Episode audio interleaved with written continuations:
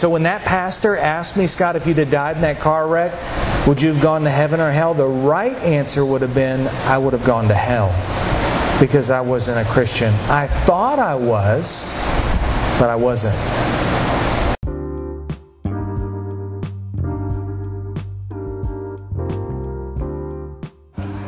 You're listening to the first session of summer camp where Pastor Scott shares his personal testimony with us about God's grace in his life. This kicks off the weekend where Pastor Scott will be bringing the students through a study of becoming imitators through 1 Thessalonians 1. Enjoy.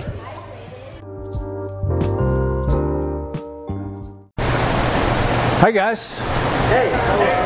Thank you, uh, thank you, Roy, for that very kind, kind, gracious introduction. This thing should twist, shouldn't it? There we go. Um,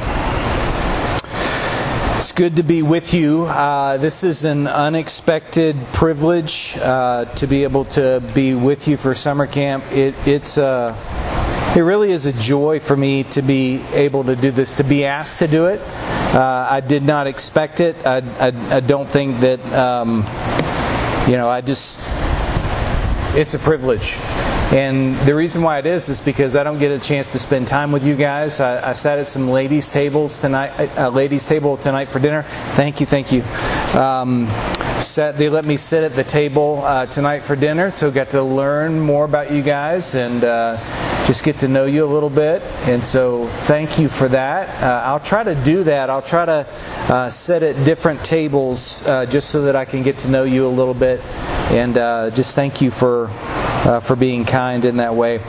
Uh, you you really have a very distinct privilege of being in a church that teaches you the Bible to be under Pastor Roy, uh, whose desire is that you understand the gospel, that you understand who God is, that you understand uh, what life is all about, that you go to the proper source for understanding that. And so to be able to have that, to be able to have parents who teach you uh, about God and who love you is really a privilege. Not, not everybody does.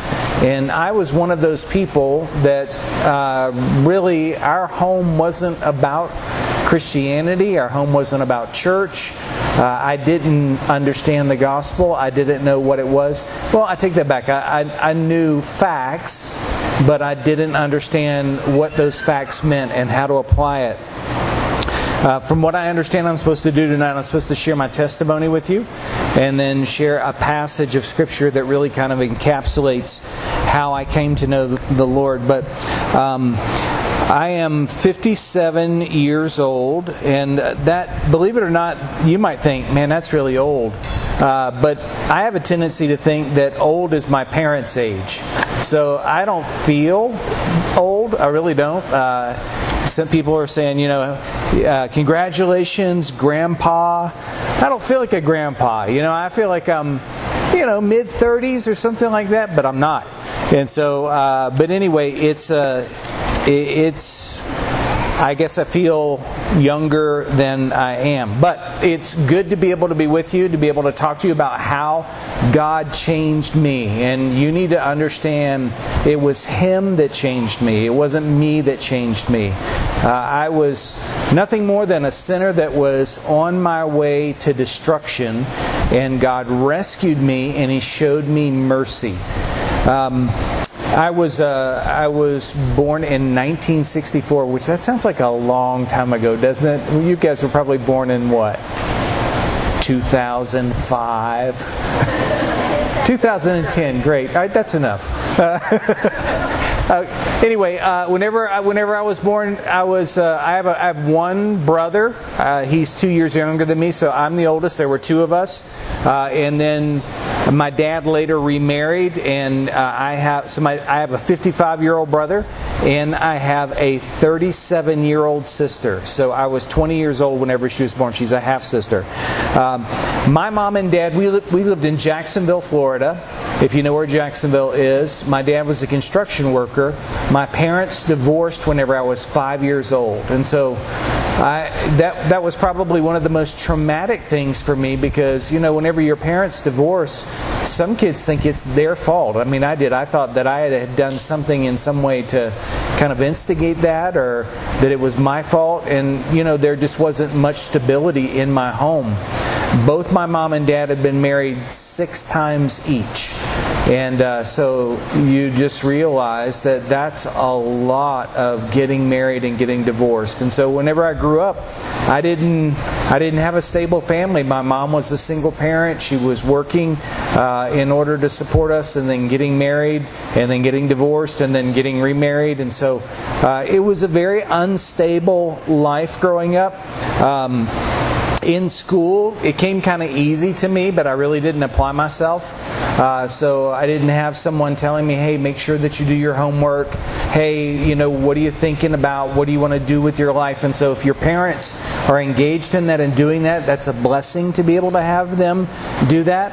But I kind of grew up just kind of doing my own thing and just trying to be happy in life and trying to kind of figure these things out. Uh, that was my purpose, was really just to be happy. The only link to Christianity was my grandmother, uh, who was a Christian. She was the only one in our family. And so she would take me to church once in a while whenever I would go to be with my dad every other weekend. Uh, she would sometimes take us to church. She took me to vacation Bible school at a Southern Baptist church. I learned John 3.16. Uh, that's about what I knew about the Bible.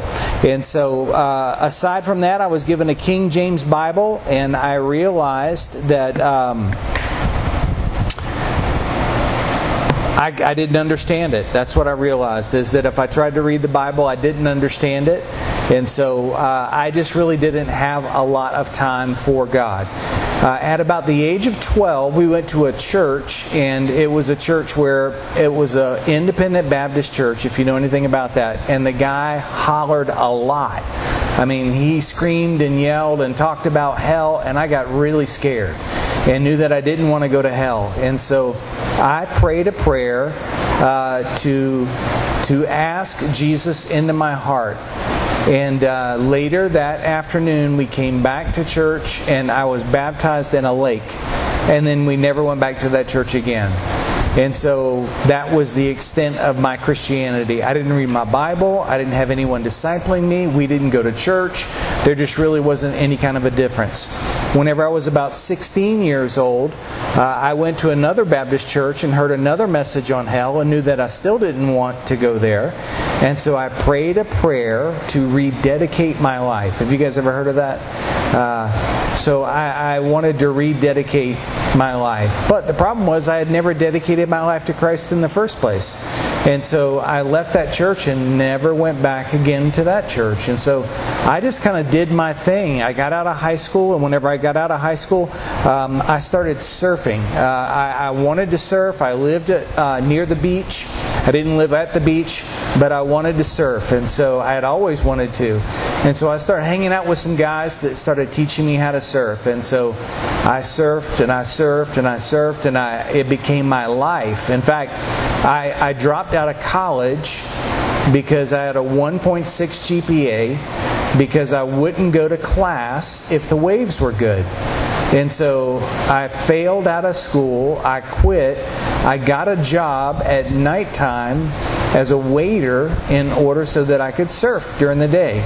And then I was a waiter. I was in the barn restaurant business for seven years. And after I'd been waiting tables for a while, I, I started becoming a bartender and I learned how to bartend. And then I went from bartending in a restaurant uh, to bartending in a nightclub. And so that was just kind of how my life was going. I was trying to be happy. Um, I was doing a lot of things. I mean, uh, I didn't have good friends who were who were concerned about me, and uh, you know, and concerned about personal purity and those kind of things. There were just a lot of bad influences, and and my issue though was not my friends; it was my heart. I really wanted to do what would please me. And so, uh, as this just kind of went on and on, I was very busy in life, but I was empty. And you know what was the strangest thing was I would lay awake at night. Um, and I would think I believed in God, I believed in Jesus, but I would I would pray every night because someone gave me a Bible track. You know what a Bible track is? They had these little things called Jack Chick tracks. Anybody know what a Jack Chick track is? A couple people. Anyway, they would talk about the gospel, and I knew the facts that Jesus died and that Jesus was buried and that Jesus rose again. I believed all that. And every night I would pray, Jesus, come into my heart and save me from my sins. I thought it was just kind of a magic formula. But my life didn't change, and I was living a sinful life and doing what I wanted to do. And so I, I, would lay awake at night and think, there's got to be something more to life than this. I had bought a new car. I had moved out of my house. I was living with my friends. I was going to the beach and surfing. I was doing things that I shouldn't have been doing. And yet I was empty inside, and I thought, wow, I'm just not happy. What can I do to be happy? And I would pray, you know, will you please help me? And so um, one night I had been up all night long with a couple of my roommates, and we were at my boss's house, and we had been drinking all night. And we were coming back on a Sunday morning, and we were going to get change clothes, uh, not to go to church, to go to the beach. And so we were going to change clothes and then go to the beach all day. And uh, I took the corner too fast and and I had been drinking and I took the corner too fast on the road to my house. I had a brand new car that was probably at that point less than a month old. And it was a fast car and it it I knew that I would probably end up getting into an accident because of my drinking, but I still just wanted to do what I wanted to do. Anyway, I took this corner too fast. I ran off the road. I came back on the road, and whenever I did, I went into the lane of oncoming traffic and I hit a lady head on. So it was it was an awful collision. Um, I came to, and I didn't know what was going on. And pretty soon there were people running around the car. Uh, the fire department got there eventually. They had something called the jaws of life that they had to pry the car apart in order to get us out. And once they got us out, uh, they took us all to the hospital. So um, I had broken the steering wheel with my chest. Uh, the steering wheel split my lips in half. Um, the guy in the front seat hit the windshield. It dislocated his hip. Uh, it cut up his face. He still has really bad scarring today and walks with a limp. The guy in the back seat, my other roommate, it broke his back in two places uh, and ruptured his liver. Uh, the accident and the force was that strong. So, as you can see, uh, nobody should have lived in that. And the lady that I hit, uh, she didn't do anything wrong but she was probably the worse off than anybody. I mean, physically, her her damage was it was bad.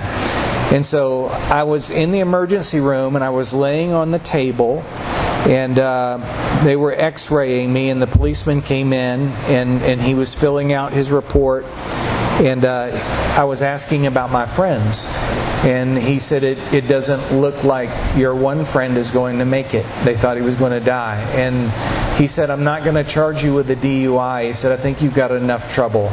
And so um, I, I lay there in the hospital bed for a couple of days. The impact was so bad I, I couldn't hardly move. Just that was that sore. My mom had become a Christian probably about a year before that, and she had begun to talk to me about Jesus. And I really didn't want to hear it. And she would call me and she would tell me about Jesus and she would invite me to church, and I didn't want to go. And I didn't want to talk to her about Jesus. Why? Because I wanted to pursue my sin. And so she was there, my friends were not.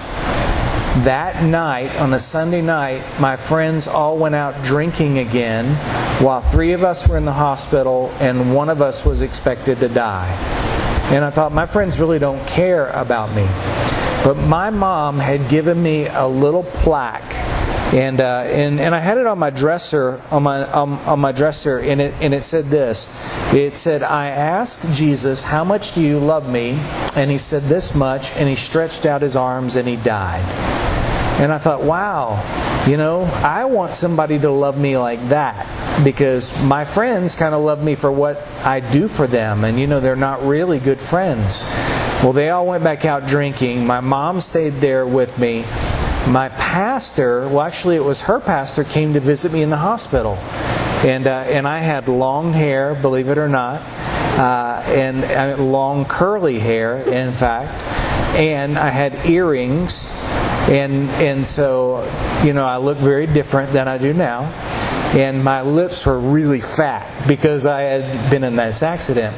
And and Pastor Hudson asked me, he said, Scott, he said, I'm really sorry about, about your accident. He said, but if you would have died in that car wreck, where would you have gone? Would you have gone to heaven or would you have gone to hell? And I said, I would have gone to heaven. And he said, Why is that? And I said, Because my good deeds, I've got more good deeds than I do bad deeds. And I think that God would let me in. He looked at his watch and he said, You know, I've got another appointment and he got up and he left. And I thought, wait a second, where are you going? I want to hear more, you know, because I had been I had been thinking about these kind of questions. In fact, what had been happening up until that point is my mom had been talking to me about Jesus, and I had been aware of Jesus, and I knew that he wasn't pleased with me. In fact, I was trying to get into situations where I could sin and realizing he's watching me and he's not pleased with me. And so I was being convicted about my rebellion even before the accident. And so when the accident came and I almost died, boy, my whole world just kind of came crashing down. My car was totaled. My friend was about to die. I knew that I couldn't move back into the house because I couldn't pay rent in order to live there. And my whole world was just kind of crashing down. My mom invited me to go to church, and I went to church with her, and, and I listened to a guy by the name of Bailey Smith. He was a, he was a preacher and and he and he he did something he did an old testament passage probably not the way that we would deal with it but it was about an Old Testament character trying to get someone else's attention, and he set his barley fields on fire. In other words, it, it was Joab, and so uh, and and and uh, Absalom, and he set his barley fields on fire. And he came and he said, "Why did you set my barley fields on fire? Because I was trying to get your attention." And he said, "You know what? If you don't listen to God, God will set your he'll burn your barley fields." I don't have any barley fields, but I knew what he was saying. I knew that he was saying that God would get my attention if I was ignoring him. Now, what God did at that point was He had my attention. And they gave an invitation that night to get, you know, to, to basically repent of your sin and to trust in Jesus. And I didn't do that. I, I, I held on to the pew in front of me and I knew that my life was a wreck, but I knew that I wanted to continue doing what I was doing. And at the end, uh, they were finished singing, and the pastor said, uh, Okay, well, here's what I want you to do before you go.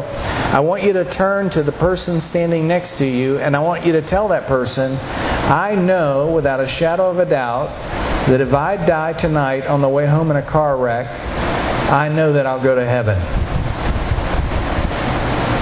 And I turned to the person next to me and I told him, I know that if I die tonight on the way home in a car wreck, I know that I'll go to heaven. And when I said it, I knew it was a lie. I knew I wouldn't go to heaven, and I didn't want to be in another car wreck. And I went home, and for two days, I thought about my life, and I thought about all the people that I had hurt, and I thought about God and how that I had sinned against Him and been a rebel and not want, didn't want Him to tell me what to do, and didn't want my mom telling me that I needed to give my life to Jesus. And I thought I've messed my life up.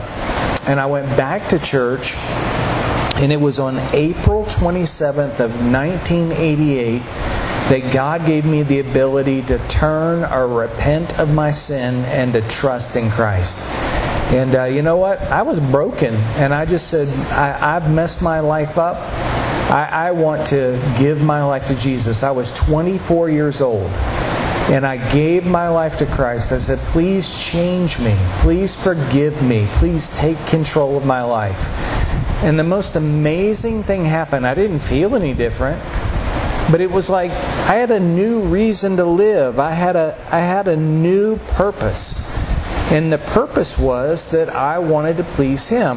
Now, what was weird was that my friends, they would want to hang out with me, but they would want me to drink and I didn't want to drink anymore. I, I, I, cared about my friends and I wanted to hang out with them, but they were trying to get me to hold alcohol, to hold a beer, and I'm like, I, I don't want to. I don't want that. I mean, I'm just, I just don't. And so they stopped inviting me places, and and uh, they just kind of dumped me. They kind of dropped me.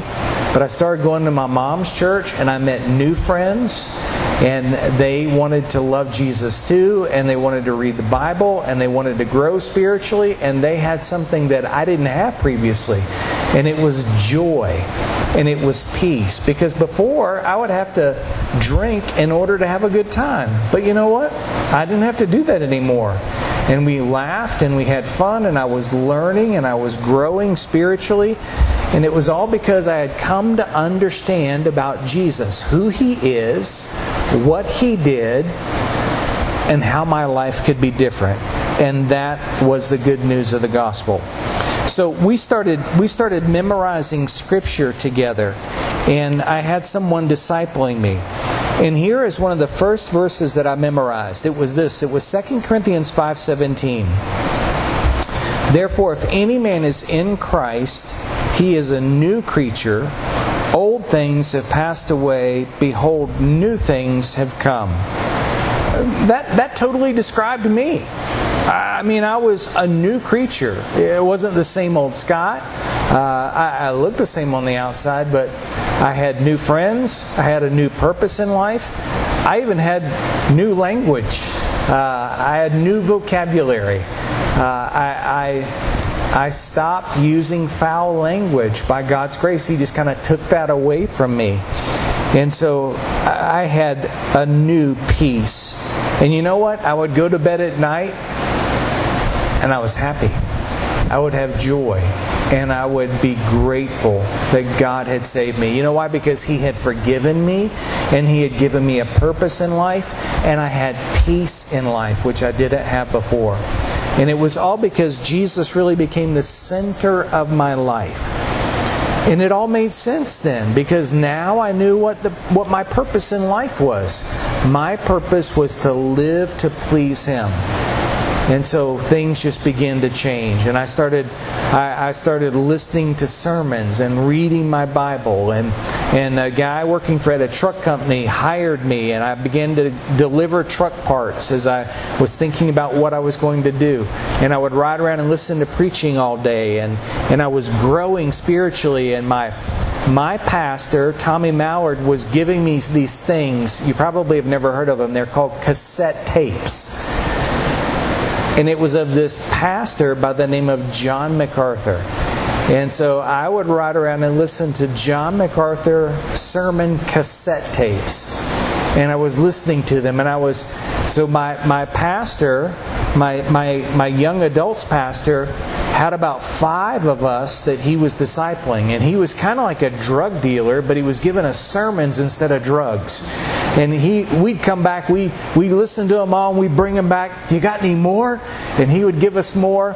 And, they, and it was just pretty crazy. But we were all learning and growing. And, and somebody asked me to be a, a Sunday school teacher. And I'm like, a Sunday school teacher? I don't even know the difference between the Old Testament and the New Testament. And they said, it's okay okay. They gave me a MacArthur commentary.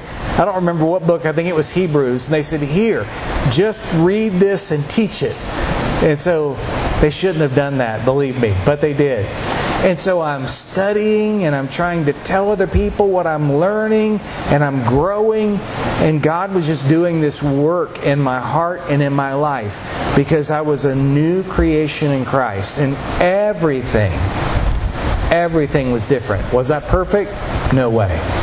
But I was different. I, I wanted to please Jesus with my life. And I was in a community of people at church who wanted the same thing, and we encouraged each other as we were growing spiritually. Does that make sense?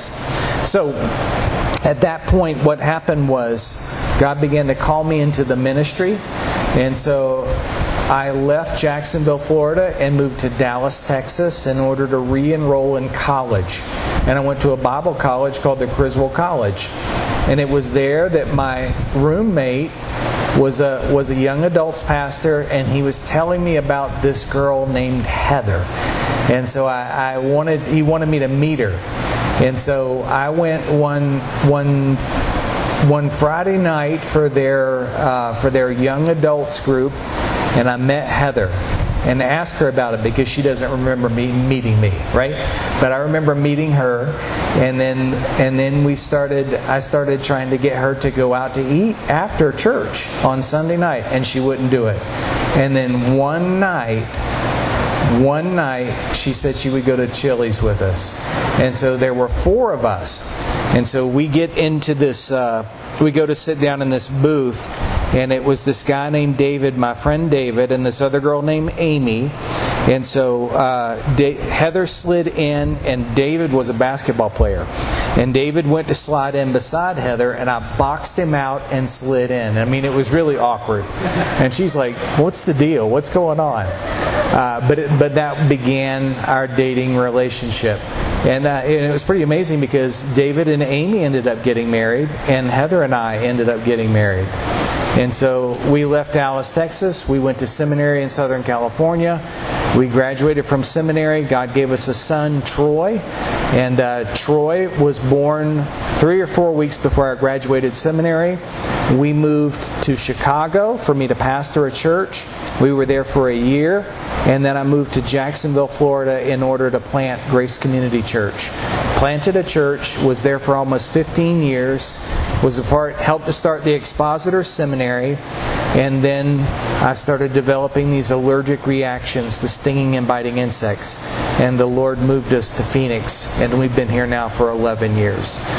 Four sons, now two daughter in laws, and one granddaughter whose name is Gwen Melody Christmas. And so we're, we're grateful. So that's just so as I tell you, um, you know, how fortunate you are and how blessed. It's just an amazing thing that God has put you in a church, a good church that has good godly leaders around you. You have godly parents who want to see you grow spiritually, and they even pay for you to come to summer camp. So thank you for letting me be here to, to tell you that, what, what God has done in my life. Now, here's what I here's what I want to be able to tell you. it wouldn't have happened unless I heard the gospel. Do you know the gospel? If you had to go to a passage of Scripture in the Bible that shared the gospel, where would you go? Would you know where to go? I wouldn't have known where to go. But let me show you where one of the clearest passages in is it's in 1 Corinthians chapter 15.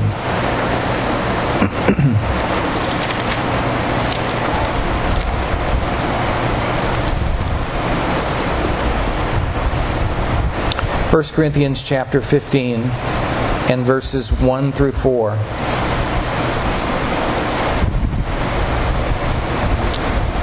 This is what Paul writes to the church in Corinth. I'll wait for you to get there.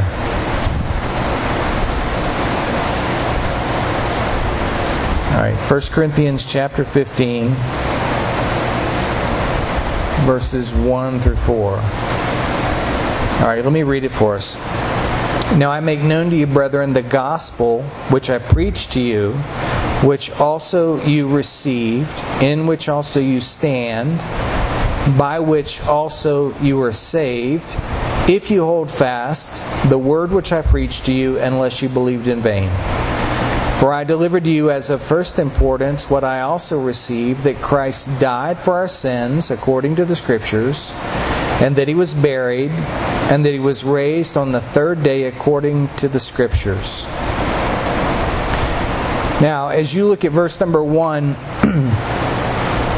Paul was reminding them about the gospel. Do you see it there in verse 1? Now I make known to you, brethren or brothers, the gospel. The word gospel means good news. He says, I'm reminding you about something that you already know.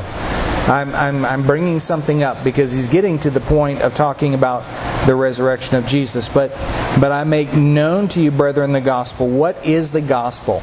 It is a message, it is a story.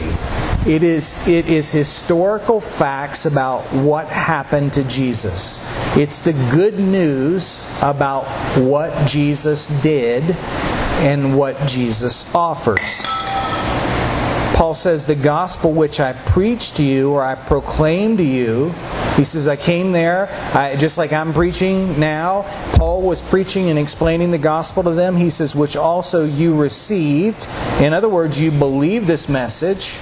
You understood it, you believed it, you received it, in which you also stand. In other words, you're, you're, you're holding on to it. You're, it's, it's what you're all about. You're about the gospel now. He's obviously talking to Christians, by which also you were saved. What does it mean to be saved? People said that. This guy named Steve Whitcomb, whenever I was first became a Christian, he had he had a cross in his front yard that was made out of telephone poles. It was huge. And Steve used to tell everybody the gospel. And whenever you went in Steve Whitcomb's house, in front of his recliner, he had this red carpet that said Jesus saves. And so I first saw that and I thought, saves, what, is, what does saves mean? It, it means to be rescued, it means to be delivered. So that's what he's saying. He's saying it's because of the gospel that you are saved, you are rescued, you are delivered from what? From the wrath of God. Because of all of your rebellion, because of all the times that I said things that I shouldn't have, and thought things that I shouldn't have, and did things that I shouldn't have been doing, I was rescued through the good news of the gospel. Notice what he says there in verse number 2 If you hold fast the word which I preached to you, unless you believed in vain. In other words, if it was like I did whenever I was 12, right? Heard the gospel, said I believed it, was baptized, and didn't hold on to it, walked away from it, doesn't mean means that I wasn't saved.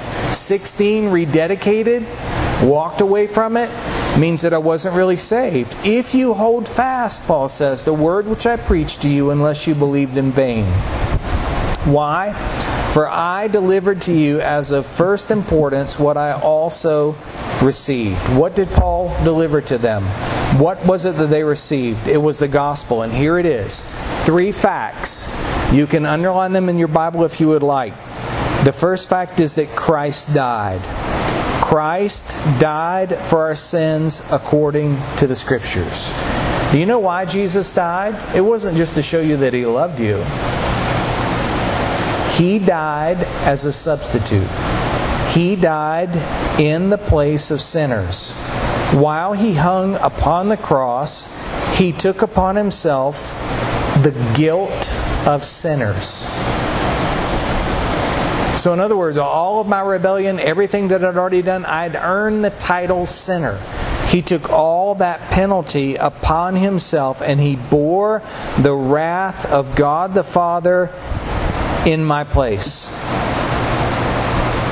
First fact of the gospel Christ died for our sins. So, if you want to know the gospel, you need to know that Jesus died for your sins.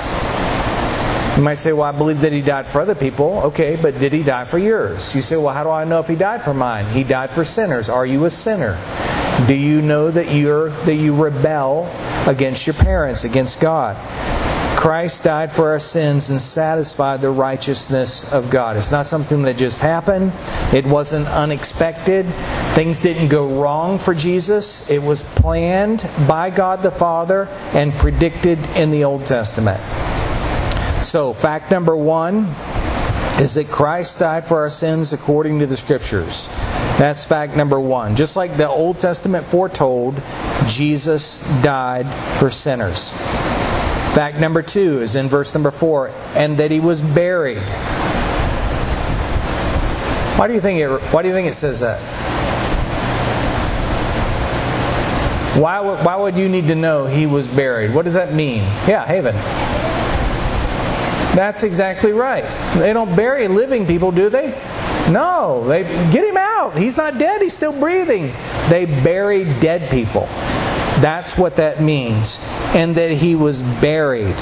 The reason why he includes that is because it firm, confirms his death. It's proof that he died. The people who loved him took him down off the cross. They they anointed his body with spices. By the way, do you know why they wrapped him up in spices, myrrh and aloe? Yeah, why? Yeah. Remember Lazarus? Uh, he says, Lord, it's been four days. He stinketh, I think King James says, right? He stinks. His body's decaying. That's what they did. They didn't embalm, they wrapped you up in spices to try to try to cover some of the smell. So they anointed him and wrapped him in grave clothes and buried in a tomb.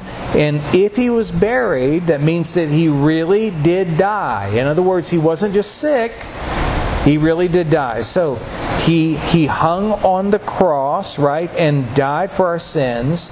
He was buried. Here's the third fact, and that he was raised on the third day according to the Scriptures. Jesus died for our sins according to the Scriptures. Fact number one. Jesus was buried. Fact number two. And then fact number three, he was raised on the third day according to the Scriptures. God raised him from the dead. In other words, he stood up and walked around. His dead body had life again. That was not a new idea. That was not something that they didn't anticipate. It was predicted in the Old Testament. Psalm 16 and verse 10 For you will not abandon my soul to Sheol, neither will you allow your Holy One to undergo decay. Jonah and the whale was a picture of what would happen with Jesus. He, he would be raised from the dead three days and three nights in the belly of the fish. So shall the Son of Man be three days and three nights in the heart of the earth. So that's the good news. You say, why is that good news? Why, why is that the gospel? Those three facts. Because Jesus died for sinners. That's me. Is it you? He died for sinners according to the scriptures. He was buried. They put him in the ground in the tomb, right? God raised him from the dead on the third day according to the scriptures. So, why is that good news? The good news is that God sent his son to pay your penalty that you might be forgiven. God sent his son to die in your place that you might have peace. God sent His Son to be your substitute so that you can have a relationship with God. You see, I was bumping around in life trying to be happy and had no clue that the reason I wasn't happy was because I didn't have a relationship with God. Jesus made all of that possible. So here's the question for you. Do you understand what it means to be a Christian? A Christian is not somebody who knows John 3:16. A Christian is not somebody who has more good deeds than they have bad deeds. A Christian is not someone who attends Northwest Community Church necessarily. A Christian is not necessarily someone who's raised in a Christian home. A Christian is a sinner who has come to understand the good news about Jesus. They've come to understand that Jesus died for sinners, that he was buried in a tomb, and that God raised him from the dead on the third day. A Christian has heard that message. A Christian has accepted that message that God sent Jesus to die in his place and he has turned from his sin and is trusting in this crucified and resurrected Christ. And, and listen to this you're clinging to that message as your only hope for forgiveness. You know why I'm going to heaven? Not because I'm a pastor, not because I'm a granddad I'm going to heaven because Jesus died for sinners like me, was buried in a tomb, and God raised him from the dead. That's the only reason I'm going to heaven. So when that pastor asked me, Scott, if you'd have died in that car wreck, would you have gone to heaven or hell? The right answer would have been, I would have gone to hell because I wasn't a Christian. I thought I was, but I wasn't. So, my question to you is Do you understand the gospel? Have you come to a place where you realize your need for the gospel? And has it made a difference in the way that you've lived? And I'm not talking about just saying a prayer. I'm not talking about asking Jesus into your heart.